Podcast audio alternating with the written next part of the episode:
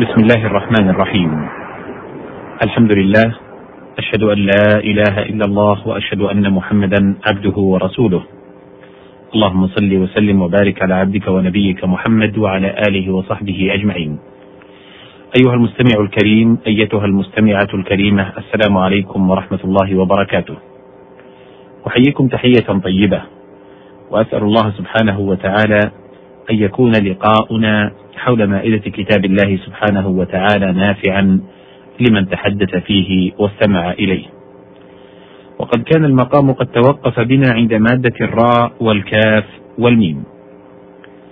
قال الله سبحانه وتعالى في سورة الطور: سحاب مركوم أي متراكب بعضه فوق بعض.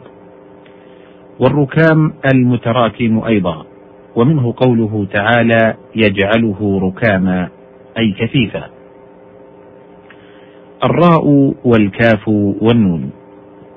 قوله تعالى في سورة هود أو آوي إلى ركن شديد. وهو كناية عمن يستند إليه. والركن في الأصل جانب الدار الذي يستند إليه. فعبر به عمن يقصده الإنسان ويلجأ إليه. وناقة مركنة الضرع له أركان تعظمه. وقوله تعالى فتولى بركنه أي بما كان يركن إليه أي يميل ويتقوى به من جنده. وقوله لقد كدت تركن إليهم أي تميل. الراء والميم والحاء. قوله تعالى في سورة المائدة تناله أيديكم ورماحكم الرماح جمع رمح وهو الآلة المعروفة. ورمحه أصابه بالرمح. ورمحته الدابة تشبيها بالآلة. وقد أخذت الإبل رماحها إذا امتنعت من النحر لحسنها. والسماك الرامح كوكب يصور من قدامه رمح ويقابله الأعزل. قال أبو العلاء سكن السماكان السماء كلاهما هذا له رمح وهذا أعزل وقد سمي جمعه وهو قليل كقول أبي النجم العجلي تبقلت في زمن التبقل بين رماحي مالك ونهشلي. الراء والميم والدال. قوله تعالى في سورة إبراهيم كرماد اشتدت به الريح. الرماد ما حرقته النار من حطب وغيره. ويعبر بالرمد عن الهلاك ومنه رمد عيشهم أي هلكوا. ورمدت الغنم ماتت من برد ونحوه. وعام الرمادة أي الهلاك. وفي الحديث أخر الصدقة عام الرمادة. يقال رمد يرمد رمدا أي هلك. قال أبو وجزة السعدي صبيت صبيت عليكم حاصبي صببت عليكم حاصبي فتركتكم كأصرام عاد حين جللها الرمد. وأرمدوا هلكت مواشيهم ورمدت عينه من ذلك لأنه صار فيها كالرماد أو لمقاربته الهلاك. يقال رجل أرمد وامرأة رمداء والجمع رمد وماء رمد أي كدر كأنما ألقي فيه رماد وثوب رمد وأرمد أي وسخ ويكنى بكثرة الرماد عن الكرم وإطعام الضيفان وفي حديث أم زرع زوجي عظيم الرماد ويقولون طويل النجاد كثير الرماد الراء والميم والزاي قوله تعالى في سورة آل عمران إلا رمزا أي إشارة إما بالشفتين وإما بالحاجبين أو اليدين. ولهذا سمي كلاما لقوله إذا كلمتني بالعيون الفواتر رددت عليها بالعيون البوادر. وأصله الحركة. وقيل للبحر راموز لحركة أمواجه. والرمز أيضا الصوت الخفي. ومرمازة أي لم يتكلم وكتيبة رمازة أي لا يسمع منها إلا رمز لحركتها. الراء والميم والضاد. قوله تعالى في سورة البقرة شهر رمضان. رمضان معلوم عظمه الله تعالى. سمي بذلك لموافقة فريضته في الزمان الأول عند بعضهم زمن الرمضاء وهي شدة الحر. وقيل لشدة احتراق جوف الصائم بالعطش.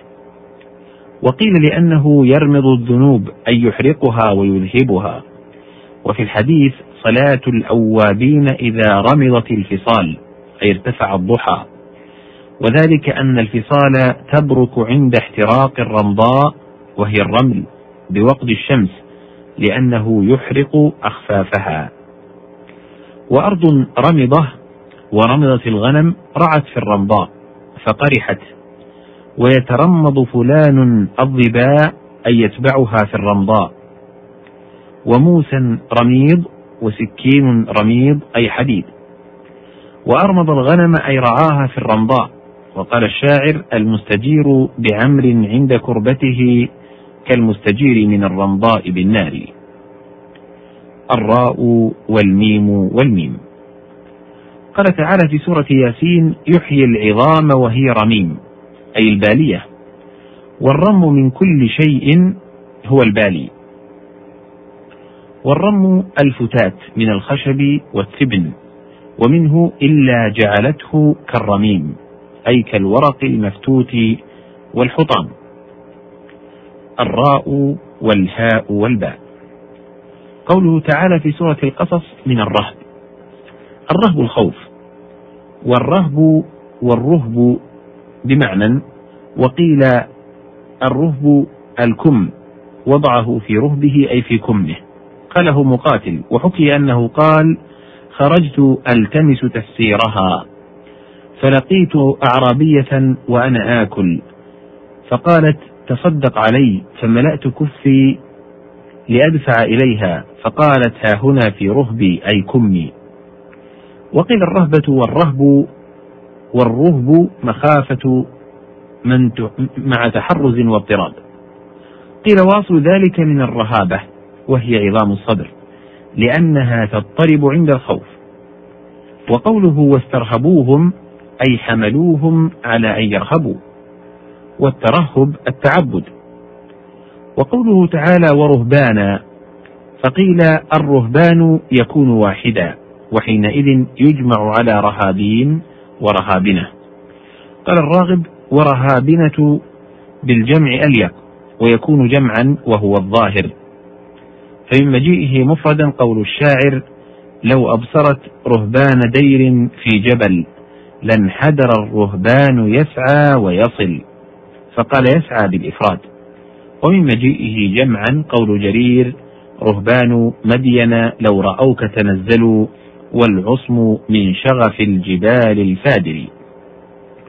والرهبوت مصدر للمبالغة كالرغبوت ومن كلام العرب رهبوت خير من رحموت. الراء والهاء والطاء. قوله تعالى في سورة النمل تسعة رهط. الرهط الجماعة قيل إلى العشرة وقيل إلى الأربعين وأصله في العدد أن يقال تسعة من رهط لأنه اسم جمع كقوم. ويجمع على أراهط. قال رؤبة يا بؤس للحرب التي وضعت أراهط فاستراحوا.